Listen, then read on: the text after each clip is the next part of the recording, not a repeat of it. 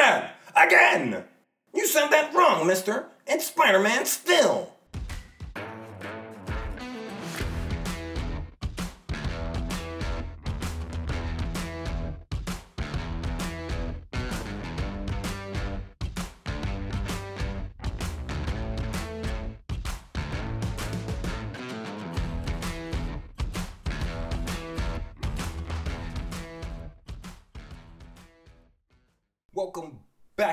To season two, episode 11 of Me and My Friend Pete. Another Donuts and Dimes production. The podcast where we explore all things the Amazing Spider Man comic book series. I'm your host, Peter Parker's persnickety pal, Gerald. If this is your first time with us, welcome. If it isn't, welcome three times and back once. This week, we're running through The Amazing Spider Man number 37 Once Upon a Time, there was a robot. Before we dive in, I want to offer a sincere apology. If you've been listening from the beginning, you know the schedule has become much more bi and tri weekly than the usual one a week. There's an honest reason for that. When this podcast started, I had a lot more free time on my hands. We were in the eye of the pandemic, I'd lost my job, and with few prospects, had a lot more time to juggle my writing and the podcast. However, with the world gaining new life, I too had to get back out there in the world and once again try to make my way. It's been rough at times.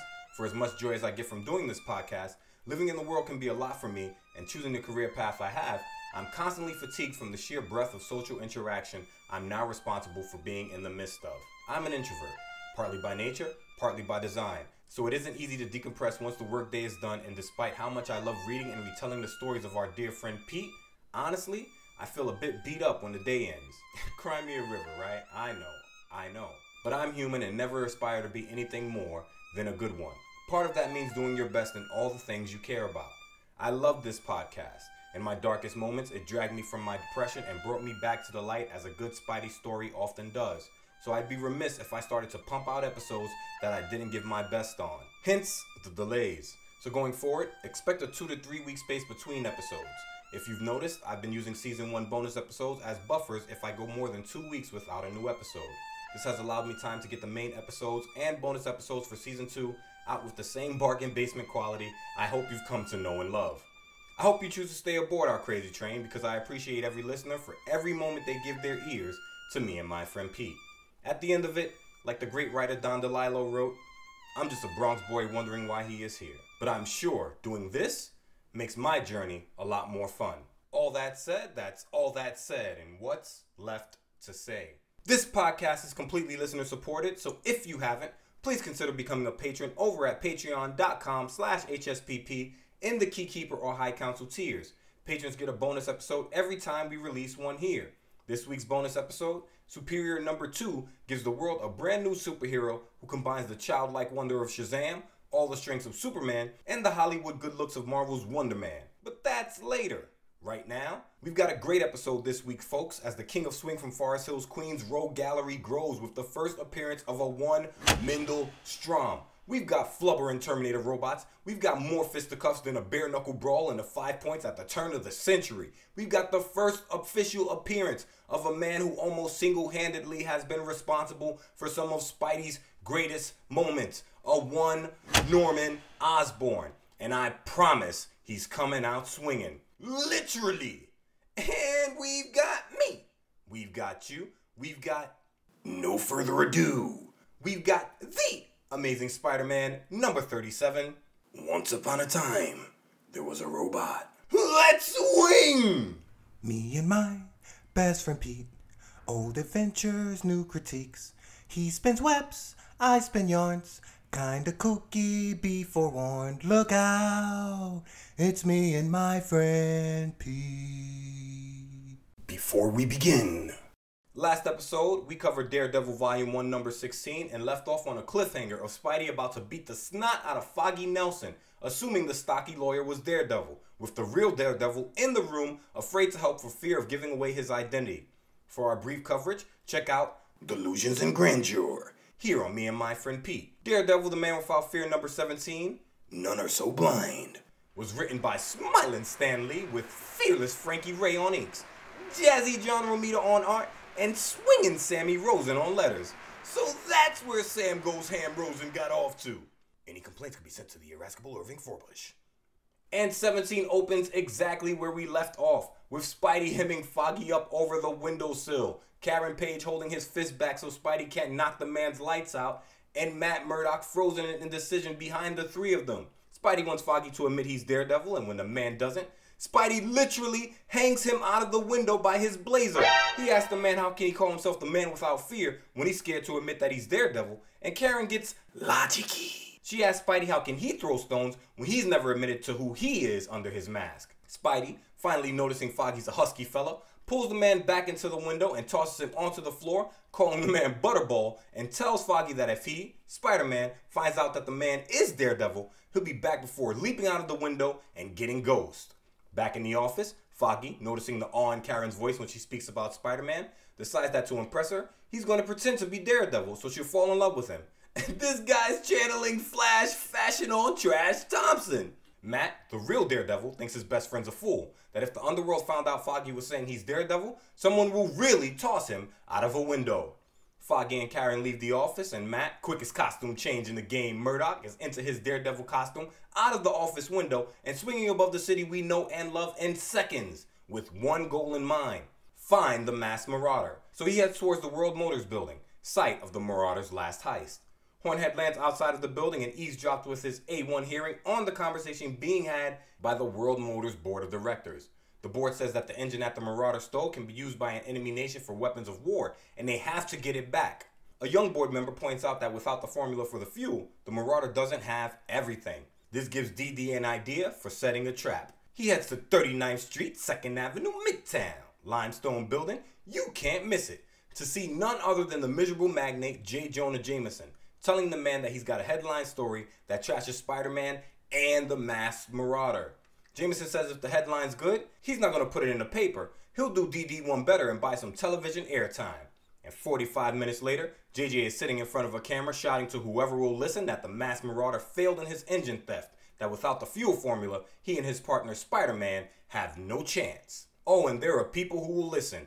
Pete, seething watching this at home, shouts with May in the other room that Jameson's blaming him again for a crime he hasn't done. That if he were in Rome when it burned, Jameson would say Spider Man gave Nero the match. Spidey! Always a fan of the history! Of course, Pete's heading to the World Motor Center tonight. The Masked Marauder, watching Jameson's bluster from his hideout, thinks, well, if I'm missing a formula, I'm gonna steal that formula, and plans to do just that the next night.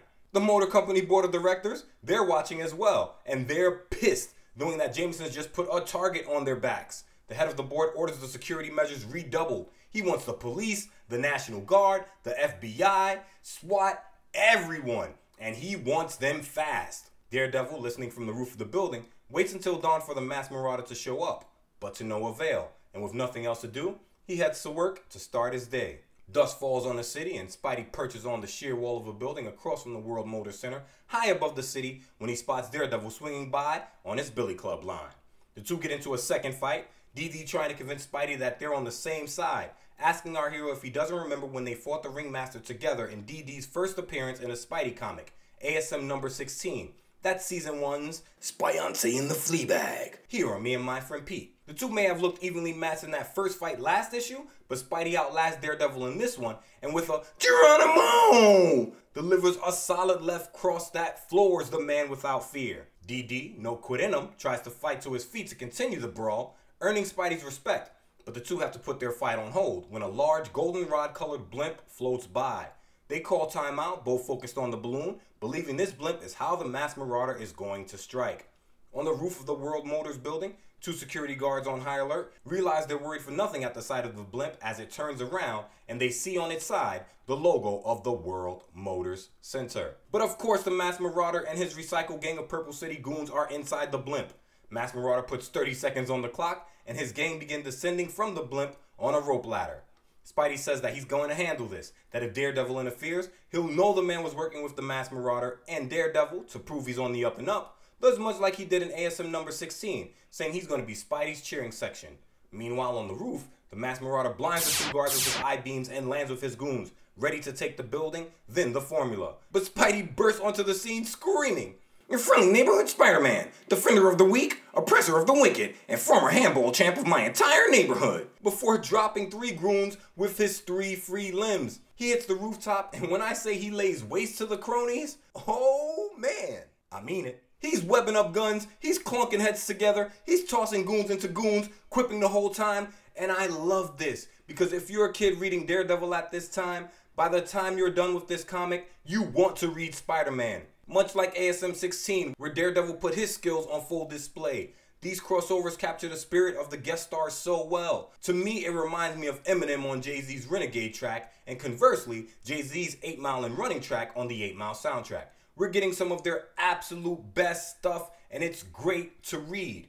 Back to all the goons down, Spidey goes after the masked marauder and is immediately blinded.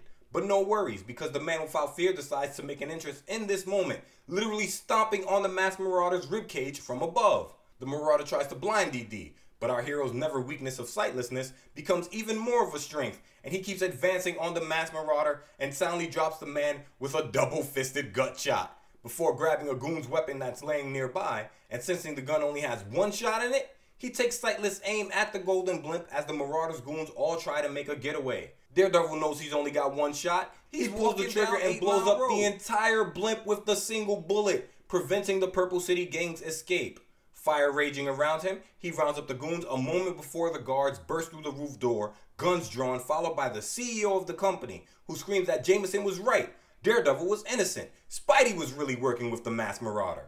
Spidey, thinking he's screwed, is surprised a second later when he hears DD tell everyone that Spider Man was responsible for taking down the Mass Marauder and his gang before leaping from the rooftop to find the Mass Marauder, who's escaped in the confusion. In reality, the Mass Marauder has beaten up and hogtied a guard and, wearing the man's clothes, walks off the roof and down into the street, cool as a cucumber, where Foggy and Karen have just met up and are standing watching the action unfold. Foggy is still lying about being Daredevil, and the Mass Marauder overhears him. Now, he thinks Foggy Nelson is Daredevil. Meanwhile, unable to find the masked Marauder, we find Matt instead, staring out of the window of Nelson and Murdock, wondering what comes next for him with the masked Marauder loose, Foggy lying, and Spidey capable of knocking his block off whenever he gets the chance. Awesome story, but as always, there's no rest for the weary, and Spidey's got his own problems over in his own title, so in the words of, well, Pete's friend me, Let's swing! The credits.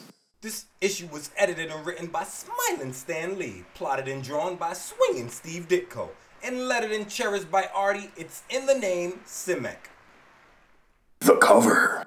The cover of this issue is set in a black negative space with the Amazing Spider-Man in goldenrod yellow and red in those classic 90s Spidey cartoon colors. Beneath this, at the center of the page, we've got the head of a bald man in his early 50s by the looks of him, with sallow skin, a large left ear, an arched bushy left eyebrow, an emerald green eye with bags beneath it, high thin cheekbones, and a cleft chin. His right eye and ear, we have no idea what they look like because he's wearing a large gray futuristic monocle with a solid black lens that covers the eye and ear. There's a metallic strap running from the device down the front of his forehead where what I assume is a transmitter juts out above his left eyebrow. He's looking directly at us with a sinister pearly white grin that stretches the lines around his mouth to their limits. To the left and right of him, in a purple banner with white font, we get the title of this Silver Age tale. Once upon a time, there was a robot. And beneath it, in two separate panels, we got action. In the vertical rectangle on the left, we see Spidey, suited and booted in his classic red and blue garb, surrounded by a torrent of fire. If you're wondering why our hero doesn't just leap out of this blaze, well, both of his arms have been tugged behind his back by a pine needle green amoeba like blob with lime green spots. If you've ever seen the movie Flubber, starring the legend Robin Williams, the blue goop given life, the Flubber, this kind of resembles that. Evil Flubber is the size of our hero's torso and has tentacles coming out of its body at all different angles, with three tentacles wrapping each of Spidey's arms and wrenching them behind the webhead's back. Spidey's trying to race forward, but his legs are both bound by a different, large, green tentacle. But Spidey gives as good as he gets, because in the right panel, the action line coming from stage right says Spidey's just bounded onto the scene on a handstand, agility on, best ever, as is his forte. His right fingertips pressed against the floor, his left fist clenched. He's barely dodged the yellow eye beam that hits the floor just behind his shoulder, shot from a gunmetal gray, one eyed automaton. This thing's got feet like a medieval knight's armored boots, rounded kneecap, shoulder, elbow, and wrist joints, and three pronged fingers on both hands, with a rod for a waist, a green Power Ranger shield shaped upper torso, and a dome shaped head.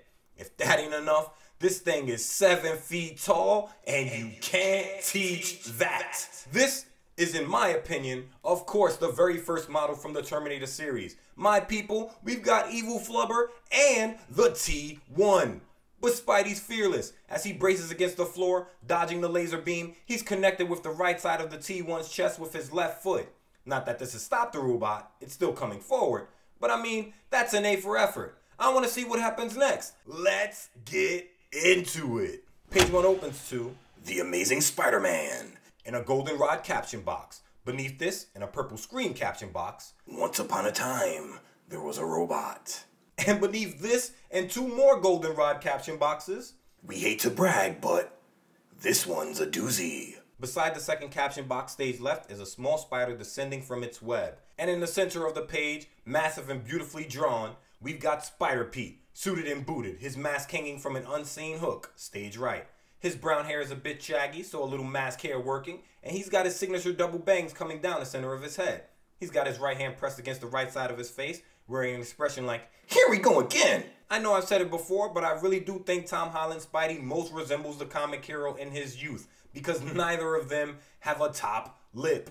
No shade. Spidey staring down towards stage left, and with his left hand, he's drumming a large spider's web that's dominating the lower half of the page. And on this spider web, We've got miniaturized versions of a bunch of Spidey's who's who and a few we don't know. We've got the evil flubber stalking towards our hero, just right of center in the background. We've got Flash, King of Foolsville Thompson, in a green blazer, white turtleneck, gray slacks, and brown loafers. We've got a gray haired man in a black shirt and maroon pants standing behind the bald man from the cover, who's wearing a button up shirt and olive pants.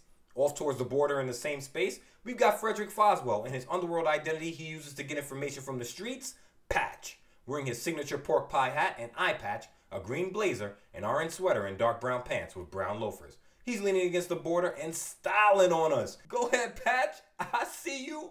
Finally, in the foreground, we see the blonde bombshell, Gwen Stacy, in a red blouse and matching skirt with brown loafers. She's carrying two purple books in her hands.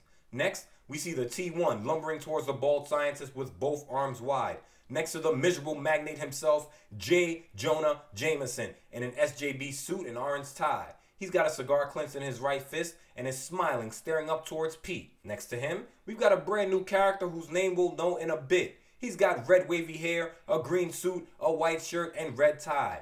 And finally, another unknown man in a maroon fedora, his back to us in a tan suit. With all these players, you know we gotta see this play. We turn the page. Page 2 opens, as it often does, with a caption box. Behind the cold, clammy, confining walls of state prison, a voice utters six welcome words. And we're outside of the same high gray brick walled penitentiary that housed the golden god, Molten Man. It's sitting slightly off center and dominating stage left as we look on through tree branches and leaves. Someone inside shouts to a man named Professor Stromm that his sentence is over. The man called Stromm thinks, At last, I'm free! We zoom inside where a prison guard in an SJB guard outfit, complete with cap, is standing just outside of a prison cell stage right, watching the bald man from the cover, minus his menacing monocle. He slides an olive green jacket onto his crisp white dress shirt and black tie. We find out from the guard that Stromm has been locked up for 10 years and is finally free. The guard wishes him luck. Stromm says thanks, but he thinks, Sure, I've been a model prisoner. I've done nothing but plan my revenge all that time.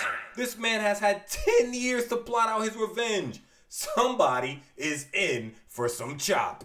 Then, no sooner does Professor Stromm put the iron gates behind him when. Stromm is strolling out of the prison next, and I love the way Ditko's drawn the man's stride. He's walking with his back straight and fist clenched. This is a man with purpose towards what looks like a gray Buick station wagon where a man in a maroon suit, black shirt, and SJB tie with matching blue fedora is waiting for him.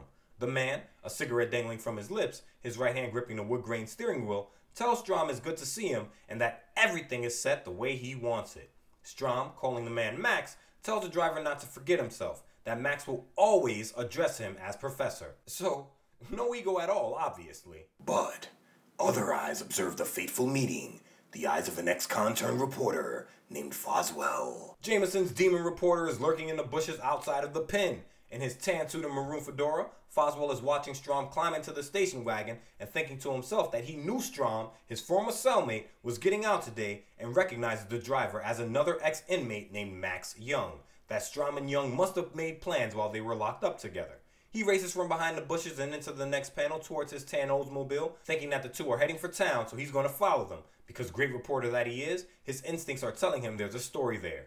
But he doesn't notice the hand of an unseen man gripping a pistol in the bushes behind him. That guy watching the professor must be a stoolie. The prof would be real grateful to me if I wing him. He's gonna put two in the boy! But no! With a Whoa there, sonny boy! The king of Thwip, who always comes with quips, left arm shoots out from the leaves overhead and socks the guy trying to end Foswell's life right in the chin, sending the man's jaw north. The last position you want to be in when plotting an assassination. The guy's got auburn hair, a purple blazer, a yellow turtleneck, and lavender pants. It sounds like it works, but the colors are clashing horribly. Either way, as the man's matching lavender fedora flies from his head, Spidey continues. In case you don't know it, this is a no noise zone. Braced up against the tree in the final panel, the man shouts, Spider Man! As the guy who holds the clinging crown stands upside down, suited and booted in his classic red and blue, both fists clenched from a tree branch, he wants answers. Okay, talk. Why'd you try to ventilate Foswell? I said talk. The guy, shielding his face to open page 3, says he means no harm and was just trying to come up in the world with the professor by proving himself useful to the man. Spidey says the man's gonna be useful, alright, and orders the goon to follow him. And we've got Grand Theft Auto, Goldenrod City, as Spidey puts the man Fedora onto his own head and forces the man into the driver's seat of his vehicle, telling him that they're going to use the man's car to tail Professor Stromm. Using webbing to stick the man to his driver's seat, he orders him to get going. And they do. Down the road in pursuit of Foswell's car. A tale of a tale of a tale. what a tale. But exactly 30 seconds later. Glancing over his shoulder, Spidey spots a tail of his own. A squad car following them. He says they weren't even speeding and wonders why the car is being followed.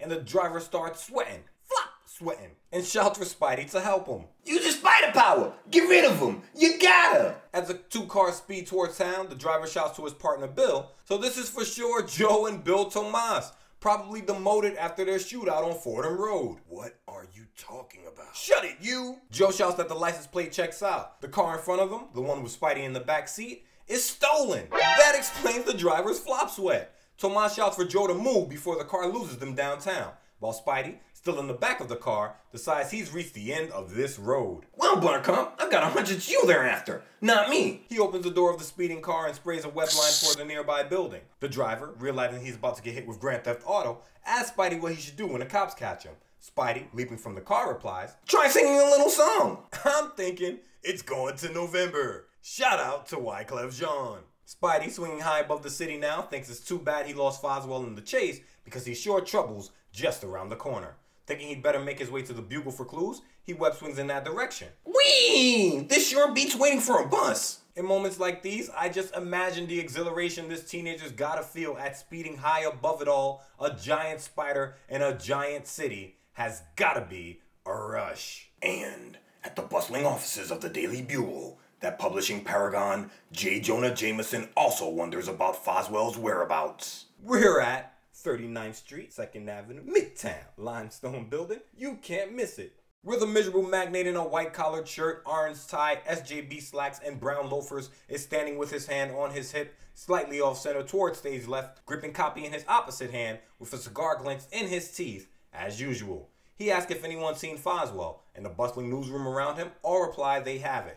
Everybody's working, so you know JJ is wondering why his ace reporter is nowhere to be found. Oblivious to the fact that Foswell, oblivious himself to almost losing his life, is chasing a brand new scoop. On four, JJ turns to his new secretary, a blonde woman with a curly bob haircut who's filing papers away in a cabinet. She's wearing a green blouse, matching green striped skirt, pearls, and silver wing shaped glasses. Go ahead, Blondie. You know we respect fashion here on me and my friend Pete. JJ, not one to even pretend to care about the nicety, says. Miss, uh, whatever your name is, are you sure Foswell hasn't called in? Whatever your name is, he said. She replies that she's positive, and JJ snaps. Then get back to work. What do you think I'm paying you for? You're literally paying her for what she's doing right now filing papers. Half of JJ's face large on stage right of the next panel. The woman thinks JJ's a hatchet face, and that smiling would cause the man's frozen features to crack in two. A moment before our friend Pete walks up, sporting a goldenrod vest over a white collared shirt and his classic Steve Jobs blues. Pete thinks every time he comes into JJ's office, there's a new secretary to meet, guessing Betty really is gone for good. JJ, busy man that he is, already turned to head back to his office, spots Pete over his shoulder, and again ignoring the niceties, shouts, What do you want, Parker? If you haven't any photos for me, I'm busy. Way past busy enough. Pete, scowling, replies, Speaking of photos, you never paid me for that last cent I sold you. The miserable magnate owes him money. And I just want to point out that from this camera angle, we see JJ is smoking a cigar with a filter tip. That's how I know he's stressed. Standing here smoking a black and mild like a South Bronx old head. And he, of course, won't blame himself for not paying. He says that ever since Betty Brant left, his records have been all screwed up and says it's Pete's fault he hasn't been paid because the Goldenrod Kid is the reason she skipped town. Heartbreaker, thy name be Parker. I'm sure Pete has something he'd like to say about this, but he can't get a word in edgewise before Foswell enters the bullpen in maroon fedora and matching bow tie, tan suit, and he's shouting that he's got news for Jameson. Jameson says the man better have because he's been looking for Foswell all day. And Foswell doesn't disappoint. He asked JJ if he's ever heard of Professor Stromm, an ex-cellmate and mechanical genius. And I really like how Foswell never calls Stromm an ex-con. I had a professor in college, PhD, who was formerly incarcerated, and he despised the term ex-con because of the connotation it carried. I took a B plus on an A plus final paper because of my liberal use of the term. What are you gonna do? Respect that people are more than a label. Well, yeah, you're right. Okay, back to Foswell's mentioned Stromm twice so far in this story, and neither time has he referred to Stromm as an ex-con. I'd like to think that as a formerly incarcerated person himself from his time as the big man, he probably doesn't like the term either. Either way, Foswell goes on to tell Jameson that Stromm is recently released and spent all his time in prison swearing revenge on the guy who sent him up north. As Pete ear hustles, that's eavesdropping to be sure, Foswell continues, saying he tried to follow Stromm, but the man got away. But Foswell's convinced, I'm convinced, that there's a big story here. JJ invites the man into his office to talk privately. Foswell, removing his hat and leaving it on a filing cabinet, follows the miserable magnate into the office. And barely a split second later, Pete's at the hat, Spidey Tracer in hand, thinking. Steve Blunt, this will give me a chance to put my trusty little spider tracer in Foswell's hatband. Good, nobody saw me. His tracer set, he heads towards the door of the office. Now I can cut out too. But sooner or later, that little hat will lead Spider-Man into some new action. The kid loves the action. Now, let's switch our scene to the man in whom everyone seems so interested as we visit the well-equipped hideout of Professor Stromm. And we're inside the lab of Professor Stromm to open page 5. As he slides off his jacket, his henchman Max tells him that using the money Stromm had stashed, he bought all the gadgets the mechanical genius told him to get. So we already know Stromm is not your run-of-the-mill villain in the 616 universe. These other guys come out, Vulture, Molten Man, the Sandman, and immediately get right to robbing banks because they're strapped for cash. Not Stromm. He had a little nest egg stashed for his revenge, and he's ready for business. He tells Max he did a good job and sends the man home, telling him to wait for his call. And Stromm gets busy. He rolls up his sleeves, walks over to his workbench, the top of it just filled with doodads and doohickeys, and starts building. For ten years, I dreamed of this moment. I dreamed of getting my revenge on the men who cheated me out of my inventions. As he has ruined my life, so shall I ruin him. And while the professor plots, Peter Parker heads for school, as usual. We're outside of Empire State University next, we find the Goldenrod Kid styling in a black turtleneck, goldenrod vest, SJBs, and brown loafers. He's carrying a book and walking a few feet behind the blonde bombshell, Gwen Stacy. She's got two golden clips in her platinum blonde hair. She's wearing a red blouse and matching skirt. She's carrying a couple of tech books and waving to someone off panel. Of course, Pete's thinking, I wonder if Gwen is still mad at him. Or there's only one way to find out. He approaches her in the next panel and with his best winning smile says they're walking in the same direction. Would she mind if he joined her? Gwen's not having it. She replies, What are you doing, Mr. Parker? Slumming? Usually you're too stuck up to say hello to anyone. and Pete gets 60 sexist in seconds. Well, at least I'm not a temperamental female who drools over a fellow one day and then acts like an icicle to him the next. As Gwen stares at him shocked, he thinks his temper has gotten the better of him once again. And he's right. Gwen spins towards him screaming that nobody talks to her that way. Even the new science whiz kid. Pete's like, nah, chill. I was just playing. Let's start over. But Gwen's not having it. She raises her hand and tries to give Pete five across the left side of his face. But you know the kid's reflexes are just like his agility. He raises his left hand, blocking her slap easily, and gets smooth with it. Anyone ever tell you you're gorgeous when you're angry? Flash, king of the Foolsville faithful Thompson, walking past in a tweed green blazer, spots the moment and comes charging towards Pete, screaming that he saw what just happened. Pete tells him he has beady little pig eyes that never miss a trick, and Flash snaps. I'll make you eat those words, you puny punk! He shouts for Pete to put up his hands to open page six, but Pete, knowing the rule about great power, thinks he could never fight Flash because he'd hurt the kid badly. And being the bigger man, tells Flash he's sorry, he can't do it, that if Flash damaged Pete's handsome face, half the girls in the school would be heartbroken. The Goldenrod Kid, ESU's newest pretty boy. Flash, shaking a fist at Pete, calls him a yellow fink and a chicken. Gwen, over all the bravado, tells Flash to let Pete go. Flash replies, Okay, doll, but if he bothers you again, just let me know. Gwen's not buying it though. She bet her last buck that Pete wasn't afraid of Flash at all. She heads to science class where Pete's already got his goldenrod vest off, getting sciency. In the background, as he talks to the wavy red-haired Harry Osborn in the foreground, who's working himself, wearing latex gloves and his signature bow tie. Harry, king of Salt Lake City, tells her he saw what happened, and Parker annoys him too. There is no love lost for Pete Parker in this school. But Gwen's used to people throwing shade, telling Harry that the guy doesn't have any use for anyone smarter than him, and points out Pete's never bothered him. So for all her beef with Pete, Gwen's still not going to throw stones at him that he doesn't deserve. But she doesn't like it. She wonders what's wrong with her. Like, why am I defending this jerk? As Pete, catching snatches of the conversation, thinks, Boy, if unpopularity ever became popular, I'd be top man around here. Then, as the class ends, We're back outside, Pete in the foreground, his vest draped over his shoulder, Flash in the background with a hand on his hip, shouting at Pete to stay out of his way from now on. Pete says gladly that Flash's stupidity might be contagious. But while Peter revels in his merry campus social life, we rejoin Professor Stromm once more, just as Max returns. We're back in Stromm's lab where he's brought his green flubber monster to life. As his tentacles wave back and forth, one of them wrapping over the bicep of Max, Stromm asks his second Nice what the man thinks of his quote, little beauty. Max is thunderstruck and can only point out the obvious.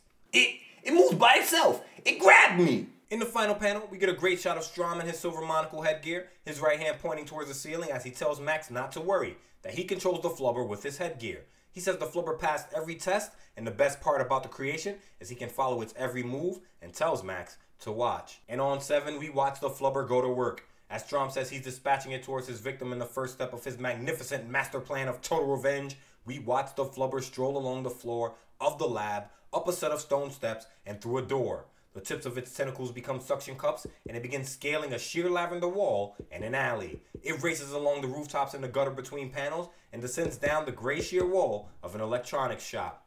But there's a small hiccup. An auburn haired armored guard spots the flubber and wonders aloud, as most of us would, what he's looking at. He doesn't tell the flubber to halt, he doesn't try to reason with it. No, he pulls his revolver from its holster and begins blasting. But as the bullets ricochet off of the blob, the guard realizes he's gotta make tracks. As he bolts away, he shouts, How do I know I'm not seeing things? Good question, to be sure. We get a close up of Stromm next, bathed in a golden light with a smile on his face, and he is delighted. The guard is gone. The place is now deserted, except for my robot. Everything is perfect. The camera shifts back to Flubber as Stromm continues his monologue off panel. I want my revenge to last. The longer it takes, the more I'll enjoy it. Hence, we will merely wreck part of his laboratory now. To begin with, I'll hit him where it hurts the most his wallet. And we watch the green blob smash through the wall of said laboratory with two hammer like tentacles before climbing inside and destroying everything in its sight. In the final panel, we watch it lift a destroyed control panel above its, well, above its body, it doesn't have a head, as fires rage around it. This thing is working. We turn the page and we're on The Infinity, Infinity, Infinity page. page 8. Just in time to witness a crowd reaction shot outside of the electronics plant where we've got a guy in an olive fedora with horn rimmed glasses, a guy in a denim jacket staring over his shoulder stage left looking towards the sky, a guy in a green fedora, a woman in a lavender French cap, and a blonde woman, all standing in front of Joe the police officer who's blocking off the smoking building and telling the crowd to part and stay back so fire trucks can get through. The black guy in the blue denim looking over his shoulder shouts, I could have sworn I saw someone in the air above me, but with all this smoke, I must have imagined it. This guy spotted none other than the Golden Liability, who web swinging above the area on patrol, smelled the smoke from around the corner and came to help, wondering if anyone's trapped inside of the burning building. He web swings through an open window into the next panel, thinking, If anyone's trapped inside, I may be able to help. No, the place seems empty enough, except for. Holy Hannah! There's something crawling along the floor, coming towards me. as the flubber moves in his direction. And we've got action. The flubber sends a tentacle racing towards Spidey, wrapping our hero's left wrist on impact as Spidey thinks, It's got tentacles. It grabbed me. Shades of Doc Ock. What have I run into?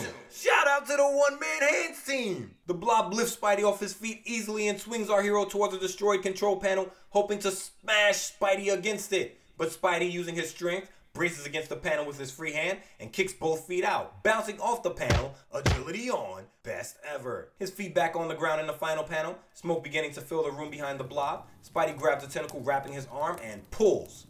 To no avail. In fact, it's stronger than I thought. I can't push it or pull it, or make it plunge. On 9, the blob using the tension from its tentacle, much like a stretch rubber band, shoots across the room and slams into Spidey's gut, knocking the wind from our hero's lungs and taking his feet from under him. This blob is working, but it's just getting started. Spidey, now on all fours, is mounted by the blob in the next panel and put into a full Nelson. Spidey struggles up to his knees, trying to break the hold, but can't. Its strength is so evenly distributed. Ugh. I, I can't get it off. as the blob forces him back towards the floor, wrapping tentacles around each arm and leg. Our hero's head bowed, his arms arched awkwardly behind his back. Spidey's in a bad way. It's so skillfully made that it hasn't any weak points, which is more than I can say about myself. I'm actually helpless. His face pressed against the floor in the next panel, Spidey gets desperate. Wait, there's one thing that might help. And summoning his strength, leaps towards the fire that spread a few feet in front of him, getting sciency. The fire. It's my only chance. Any mechanism as delicately constructed as this robot might go all to pieces in the midst of hungry flames. The two tumble into the fire together in the final panel, Spidey hoping his plan works fast before he's burned alive himself. Man is quite literally playing with fire. And it works. Tin opens to the blob, releasing the King of Swing in the midst of the fire and making tracks. Spidey, bounding from the flames in the next panel towards a sheer wall, thinks he'd better get out of the building fast before it collapses, but wishes he could have learned more about the robot. He leaps back through oh. the open window, thinking he'll probably see the blob again, and gets out of there as people on the street below look up, shouting. Look, it's Spider-Man. Say, maybe he started the fire. Could be. If there's smoke in the air, then that means that Pete Parker's in there. Shout out to Mel Cipher. Later, back at the sinister sanctum of Professor Stromm. Stromm is pushing forward with his plans as we see he and Max back in the lab staring at Stromm's latest creation, the head of his C1 Cyclops sitting on a counter. Stromm, adjusting his massive monocle with his right hand, gripping a square remote attached to a large blue control panel, is, as villains do in the Silver Age, shouting to Max, who's literally standing right next to him. My first robot has served its purpose admirably, but it is now useless. He flips a switch on his remote and the eye opens up, firing a red hot laser beam across the room towards a metal target set up there. Stromm takes the monocle headgear from his head in the space between panels and has walked over to the standing legs of the T1. Lifting what looks like the arm of the T1, he tells Max that the two of them should be able to put the robot together within the hour. And Max says what I'm thinking. You sure ain't kidding about that revenge kick of yours, huh, Professor? Stromm, in full on villain mode now, replies, Professor Stromm never kids. When they're third person, you know we lost them. And now, we've got a small scale surprise for you. Remember Harry Osborn, one of Peter Parker's nastier schoolmates? We remember. We're inside of the now fire extinguished electronics plant. A firefighter in the back spraying the last bit of embers. Officer Blackman in the foreground keeping the public out. And Harry Osborn is standing in the center of the page wearing a tan suit and olive bow tie with a red haired man who looks a lot like Harry, minus the pig nose. This man's got red wavy hair, the same widow's peak, and the same large ears. But where Harry has a very weak looking jawline, this man has a solidly square jaw and high cheekbones. He's in a green suit, white button up, and red pinstripe tie. This guy actually made his first appearance back in Amazing Spider Man number 23 in JJ's Gentleman's Club. He didn't speak in that issue, but can be clearly seen in panel beside JJ as the miserable magnate gloats about how great he is at running his newspaper. That was the season one episode. Pressed on all sides. Here on me and my friend Pete. Back to Harry, a fist clenched, is pissed. I don't get it, Dad. Why would Spider Man try to burn down your plant? So we know now this is Harry's father, and he replies, hands in pockets, that Spider Man didn't do this, and Harry shouldn't believe everything he hears. When Harry asks who did, we get a glimpse into the father and son dynamic here, as his father replies, None of your blasted business. In the final panel, his dad looks away from Harry and starts sweating. Flop, sweating. thinking, I can't tell the kid how I cheated Professor Stromm out of his inventions and then railroaded him into jail when he began to threaten me. It has to be Stromm who's after me. Harry, still refusing to let Spidey off his pig nosed hook, asked, Wouldn't it be something if Spider Man is trying to work a protection racket? to which his father replies, Harry, don't you ever shut up. This guy does not want to hear his kid speak at all. I'm inclined to agree based off of Harry's saltiness towards Pete, but people, listen to your children. You never know what they're trying to do. And this reads to me like Harry's trying to brainstorm to impress his father with his insight. Nothing to be snidely chided for. At that moment, his nose for news twitching up a storm, Jolly Jonah Jameson enters our scene. JJ walks right past Officer Blackman to open page 11 and gets right into conversation, wasting no time. I was at our club when I heard the news. Don't worry, Norman. Spider Man won't get away with this. So now we know this man is Norman Osborn, a name that if you stay here listening, you'll come to know well. And Norman tells Jonah they're not sure Spidey's involved, but JJ's sure. And lighting a cigar in the next panel says so because he's never wrong about these things. He asks if Osborn's insurance will handle the damages, and Norman says yes. But if this wasn't a one off attack, if things like this continue, his insurance company won't renew his contract. Harry folds his arms and shouts that they've got to do something. JJ replies, There's a smart boy you got, Norman. I like the way he sums up a situation. He'll go far. Norman says he should. JJ, busy man that he is, way past busy enough, tells Norman that if there's anything he can do for a fellow club member, Norman just has to let him know. I'm sure that doesn't extend to lending any money though, and I think Norman is too. He tells JJ that he'll call the man if he needs the man. Meanwhile, blithely swinging over the somnambulant city, we find. Hold on, did they say some ambulance? Translation? Resembling or characteristic of a sleepwalker. Sluggish. That's a $20 word, Big Stan, but I don't hate it. Back to Spidey's web swinging above the city we know and love, giving the game away as usual. The character Foswell referred to might be responsible for that naughty robot. I better keep tabs on old Fozzie. And speaking of the elusive Mr. Foswell, The story shifts to the inside of Foswell's apartment where Jameson's ace reporter has thrown on his underworld outfit in the form of Patch the Stoolie. He's got his pork pie hat on, he's got on his green blazer, his tan slacks, his orange turtleneck, his signature black eye patch, his chameleon mask that he's paid an arm and a leg for, and he's heading out the door, hoping to gain more information about where Professor Stromm is hiding out using his underworld connections as Patch. then, no sooner has Patch departed when an uninvited caller arrives. Spidey, no respect for Foswell's privacy, B&E's the reporter's home and gripping the man's brown fedora as he stands in the living room shouts, Just my luck! He changed clothes. I wonder if he knew I had my spider tracer hidden on his hat. Well, maybe I can still spot him. Somehow. And I gotta say, for all intents and purposes, Foswell so far has shown no signs of returning to a life of crime. But Spidey uses the man's past as an excuse to constantly violate his privacy. I love you, Spidey, but you gotta stop breaking into this man's home. A short time later, in one of the seedier sections of town, Patch has got his ear to the street and is wasting no time. He goes to the seedy bar on the Lower East Side to see a man named Charlie in a blue baseball cap. He asks the man if he's heard anything, but Charlie is as New York as it gets. No, and even if I did, I wouldn't spill it to a punk like you. Charlie's heard about Patch working with the police. He's giving the man nothing, making me think, I can't snitch. shout out to Riley. But Patch isn't deterred, thinking that someone will tell him what he wants to know for a price. He's gonna grease a few palms and get the info he needs. While, just outside the smoky saloon, Spidey's clinging to a sheer wall, poking his head around the corner, scoping out the scene as he's wont to do, thinking he's getting nothing but heartburn from hanging upside down. His patience is rewarded in the final panel, however, when Patch exits the bar, puffing a cigarette with his eyes closed. Spidey spots him, thinking, it's that stool. Patch. Might as well tail after him until I can get a lead on Foswell. and Patch, the best there is at what he does, is monologuing something fierce. I knew I'd learn something, but first, I'll check it out before I call the cops. Mans is going to get the scoop and go to the cops. Charlie knows what this man's about. This is becoming a snitchathon.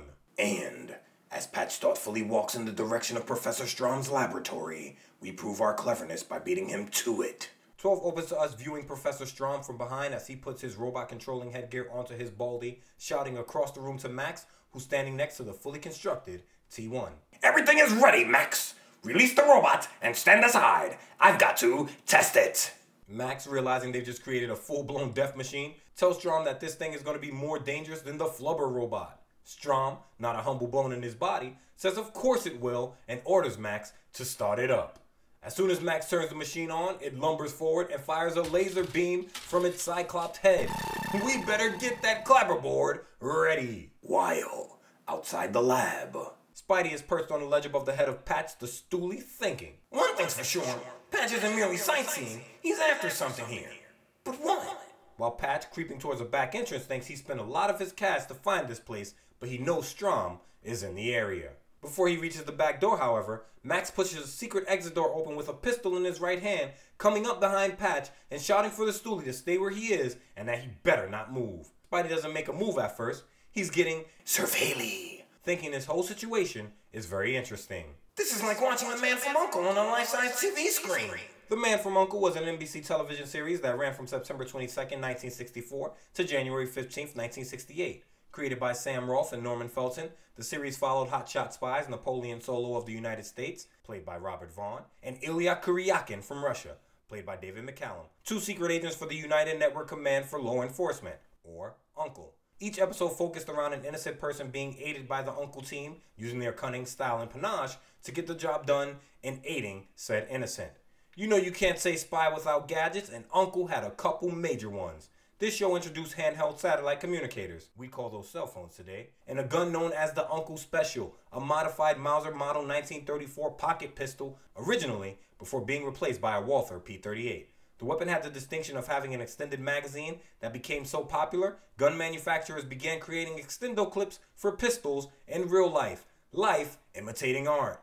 The series was wildly popular, running for 105 episodes, spawning numerous copycat shows, and despite being complete fiction, had many of the show's props donated to the Ronald Reagan Presidential Library and Museum, the Central Intelligence Agency's museum, and several other intelligence agencies' museums.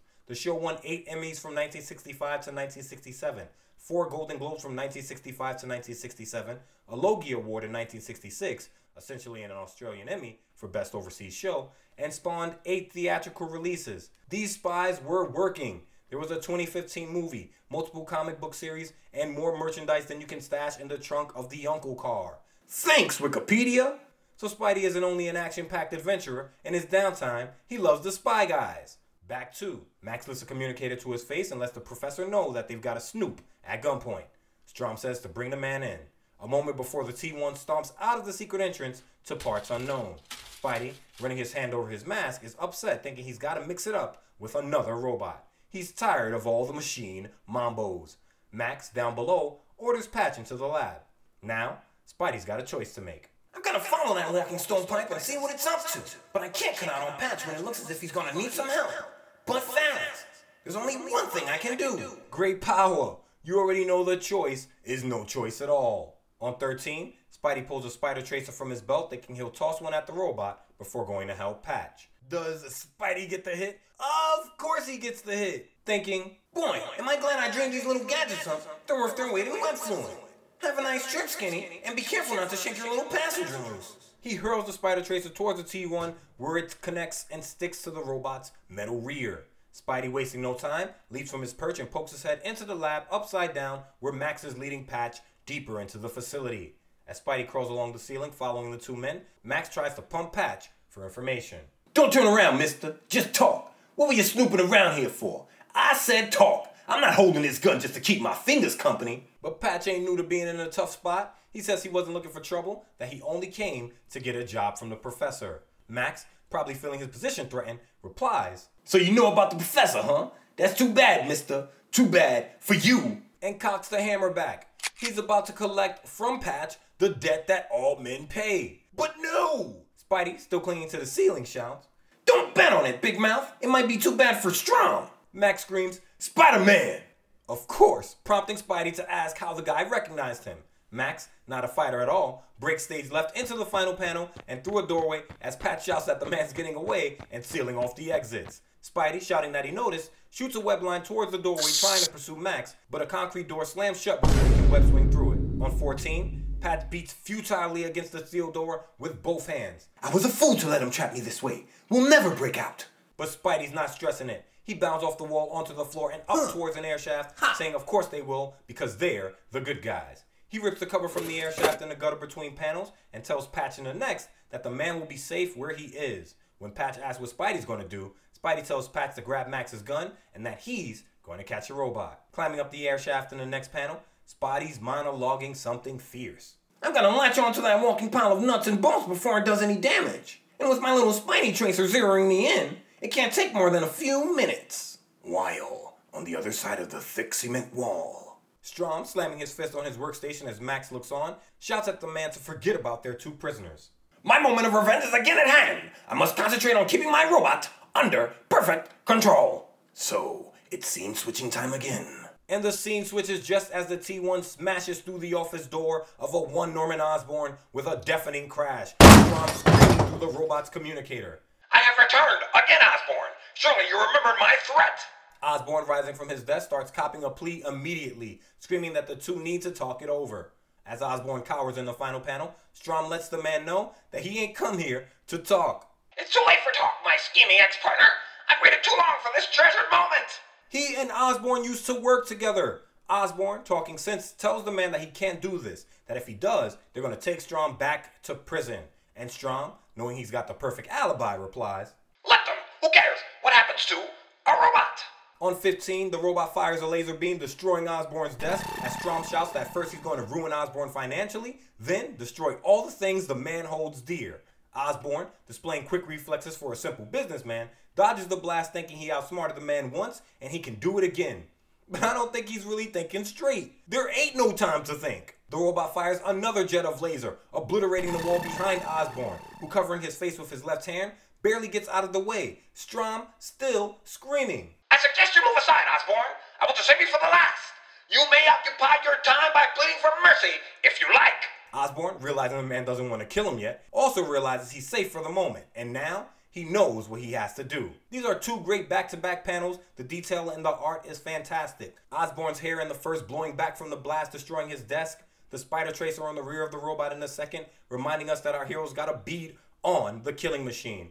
And speaking of our hero, And at that moment, in the best superhero tradition, in comes Spidey. And no lies spoken. Spidey comes diving headfirst, both arms in front of him, through an open window as the robot continues blasting the wall near Osborn. And we got action. Again! Of course, Stromm shouts Spider Man. Spidey shouting he's arrived just in time, as heroes do. He's impressed, screaming that this robot can talk. He hits the floor on a handstand in the gutter between panels, and we get oh. the cover in panel here as our hero pushes from the floor on his right hand, agility on, best ever, and connects with his left foot across the right side of the Cyclops' face, putting himself between Osborn and the danger. Osborn, for his part, is watching all of this in shock in the foreground, and he isn't happy to see the webhead. He thinks, Why did he have to butt in now? If he defeats the robot, it could ruin my plan to get rid of Stromm forever. But that's just what Spidey does. He backflips away from the robot, landing a hair length away from the Cyclops laser beam as it burns through the floor to the right of him, thinking. This won't be easy. I couldn't even punch him. And I don't like the looks of that beam shooting out towards me. In the final panel, as Spidey leaps back first through an adjacent doorway, his legs parted, a laser beam blasting through the space between, Osborn gives us a bit more exposition. Spider Man should have known better than to butt into something that doesn't concern him. I hope the robot finishes him off. He's becoming too dangerous to my plans. Osborn, his life on the line, and Spidey putting his own neck out there to save him, and quite literally his junk in this moment, is thinking he doesn't need our hero's help. The nerve! Well, you got it, Normie, regardless. On 16, we get a BEA beautiful panel. A Spidey backflipping down a staircase, his left hand gripping the banister, his right spraying a line of webbing at the advancing T1 that's follow him through the door, blocking a blast from the laser beam. What makes this panel for me is this. As the robot moves forward, we see Spidey's tracer fall from its rear. It's a great little attention to detail. Swinging Steve is working right now. But so is Spidey, mind and body. He side flips behind a large concrete pillar, upside down, both arms above his head, narrowly dodging laser blast stage right, using the pillar in front of him as a shield against the T1's next blast. The whole time thinking. Strange. That fella didn't seem the least bit grateful to see me come between him and the robot. Well, I'll think about that some other time. If I live that long. So Spidey, despite fighting for his life, again, still notices the cold reception he's received from a one Norman Osborn. He lands near what looks like a futuristic toaster in the next panel and grabbing it, hurls it towards the robot, thinking if he can make the machine lose its balance and fall, he'll have a chance to tear it apart.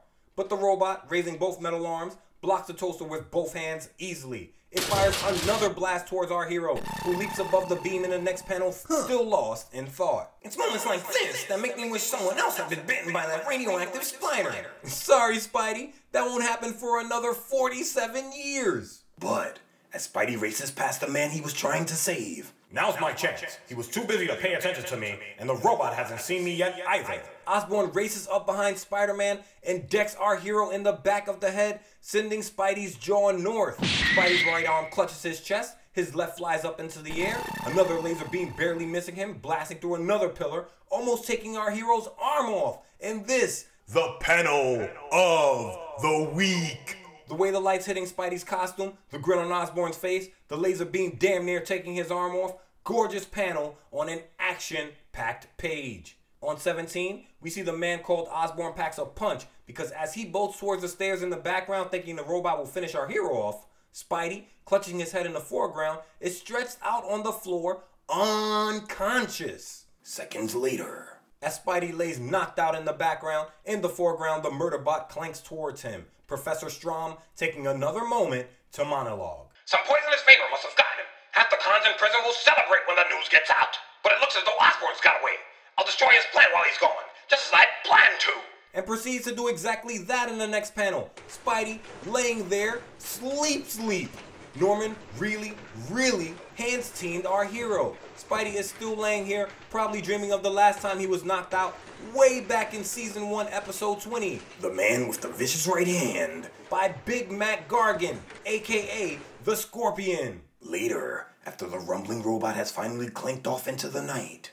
Spidey wakes up beneath a smoking pillar, a chunk missing from it because of the T1's rampage, and rolling over onto all fours, massages the back of his head where Osborn struck him. Wee you! My aching head! I must have been hit by a king sized piece of flying debris. So Spidey doesn't think he was decked, he thinks a loose brick put him down. Either way, this begs the question of where was the man spider sense? That thing clocks out at the worst of times. But I guess I'm not being fair. If I were fighting a murder robot and had a spider sense, I'm sure it'd be more focused on the robot shooting friggin' laser beams out of its friggin' head. But Spidey's done sleeping. He hurdles a futuristic looking piece of machinery from his knees in pursuit of the T1, thinking that the machine didn't finish him off because it thought he was dead. Assuming the murder bot is headed back to the laboratory where Patch is being held, web swinging the whole time, I'm sure, Spidey races across the city and into the final panel outside of Stromm's lab towards a shutting steel door, the murder machine just inside, moving deeper into the laboratory. And Spidey starts getting his hits back immediately to open page 18. Still swinging on his web line, barely making it through the slamming door, he rams both feet into the rear end of the T1, sending the machine tumbling down the stairs. Stromm, off to the side of the foot of the stairs, shouts. Spider Man! Again! Spidey replies, You said that wrong, mister. It's Spider Man still. King of Swing, and he's still so proper. And we've got action. Again, again. The robot, agile for a clunker its size, lands in the classic Black Widow Marvel Cinematic Universe pose. Why do you always do that thing? Do what? The thing you do when you're fighting. And the, like the. This this thing that you do when you whip your hair when you're fighting with the arm and the hair and you do like a fighting pose. It's a yeah. It's a fighting pose. You're a total poser. That's one leg bent at the knee, the other straight out to the side, his left knob of a hand pressed against the floor, his right cocked back. And Spidey lands beside the machine and immediately has to go Matrix, throwing his body backwards as the T1 swings its head, laser beam activated, of course, towards our hero's torso. Spidey thinking, It's now or never. Can't wait for that beam to hit me. And grabbing the robot's right forearm with his right hand and the T1's left leg with his left hand, the King of Swing shows off his strength. Shouting, Got him!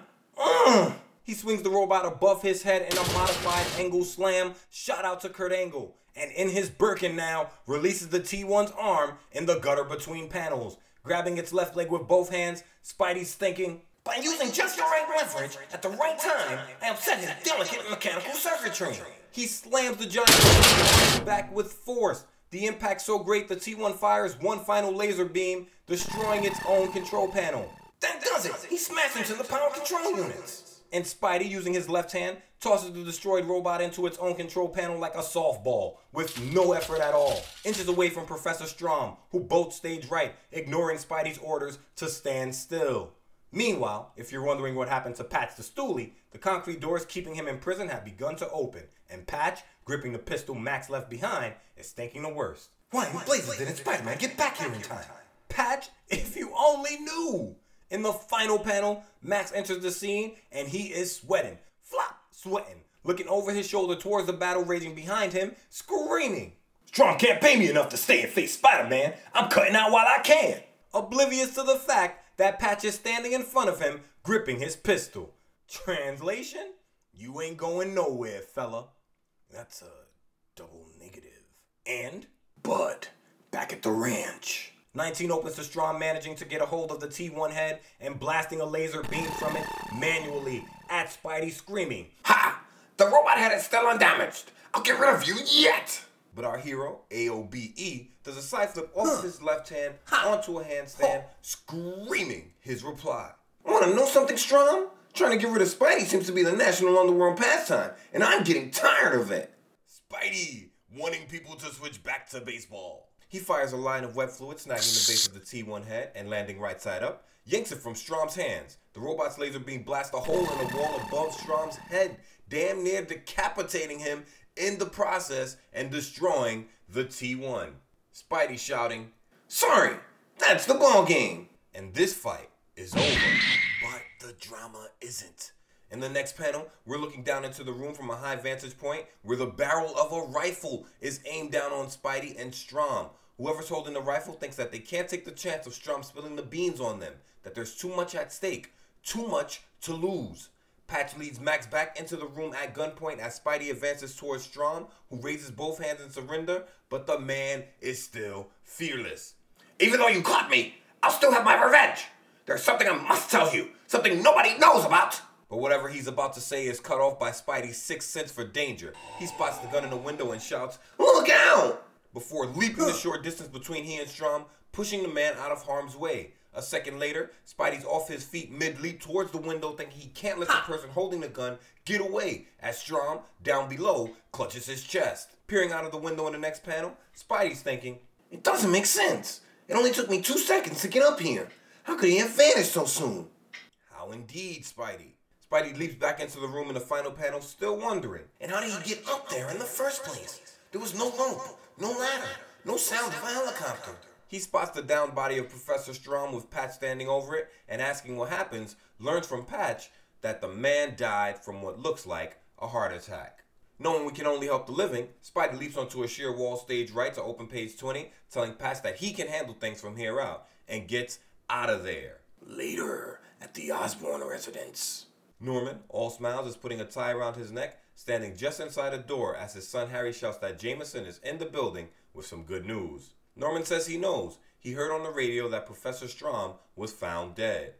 And in the next panel, Jameson enters in an SJB suit and orange tie, gripping a cigar in his right hand, his lapel in his left, all smiles as he says, I felt it was my duty as a fellow club member to tell you that you're safe now. That crooked ex-partner of yours was to blame for those attacks, but he can't bother you anymore. Norman says he knows. He heard on the radio that Professor Stromm was found dead. That means everybody fled the scene. The man was found dead. Max was gone. Patch was gone. Spidey was gone. They left this man's body dead where it lay. That's insane to me. The poor devil. I had forgotten all about him. Lying. James says, hey, well, he didn't forget that the Five man must have spent all his time in prison plotting revenge. He goes on to say that some people, like Spider Man, can never be reformed. Why can't he keep our hero's name out of his mouth? Norman thanks JJ for coming by. JJ says he had to. He's all heart and tells Norman that he'll see him around the club and gets gone. But when Norman Osborn is finally alone, he returns to his dark and menacing thoughts. Gripping a rifle, his brow furrowed in anger, Osborn thinks that Spider Man almost ruined everything. That now that our hero's suspicions are piqued, he's got to be disposed of.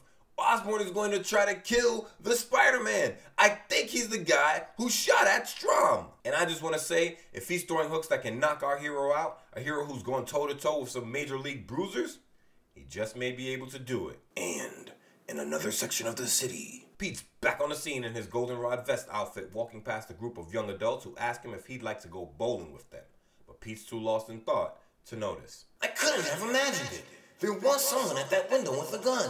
And of course, that Parker Luck turns the crowd against him as someone shouts, Boy, how stuck up can you get? and another screams. He's as big a snob as everyone says he is. Pete, his hands covering his mouth, his eyes wide with shock, is thinking. But there could be another answer.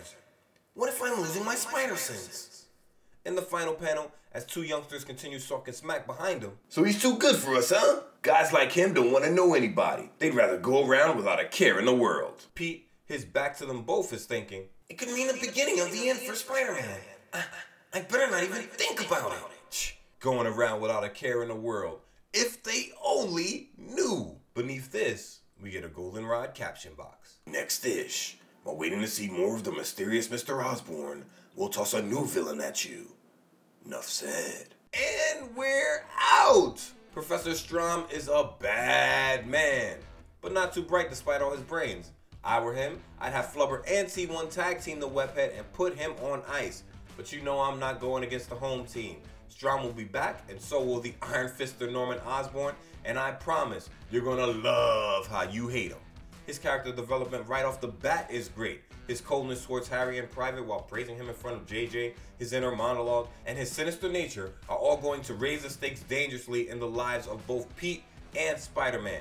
If you can, that Daredevil number 17 is a masterpiece of art by future Spidey artist John Romita and a diamond of a glimpse of things to come.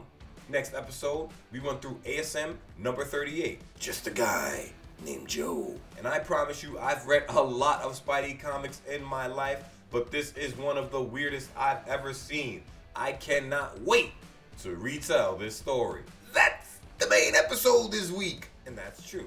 That's the main episode, but there is more me and my friend Pete available for your listening pleasure right now. If you support this show on patreon.com slash HSPP, patrons have a vault filled with bonus episodes covering comic book stories from all over the multiverse of comic book universes. Next bonus episode, we're adding to the vault with a story from Icon Comics. Superior. Number two. Question What happens when the world's greatest on screen superhero comes to life through the body of a small, frail boy whose only wish is to be normal? Well, we're about to find out. If we've got comics, we've got history, and I'll be your guide through it all. Join us. This podcast is completely listener supported, and your support keeps this crazy train on the tracks. I'm truly grateful you keep coming back, and more grateful you allow me to be the conductor. Thank you so much for listening, and as always, a special thanks to the home team. Parker's Dirty Dozen. Sign up now. Vote on bonus episodes. Make it a Baker's. If you sign up before ASM number 50, you receive a special thank you lapel for being a patron during season 2. Let's keep these good times rolling. You won't regret it. You got questions? Send them to me in my friend Pete at gmail.com and I'll go digging for the answers. Follow us on Instagram at MNMFP underscore podcast. The panel of the week can be found at patreon.com slash HSPP. No charge. I didn't draw it. All that said, that's all that said. Please like, Leave a review please on Apple Podcasts please share. Please take care and please think of the world and be true to yourself. That dusty trails are calling, so there's no use stalling, but you know the tagline for the people. With great power, you know the rest. Make sure you're being responsible. I'm out of here.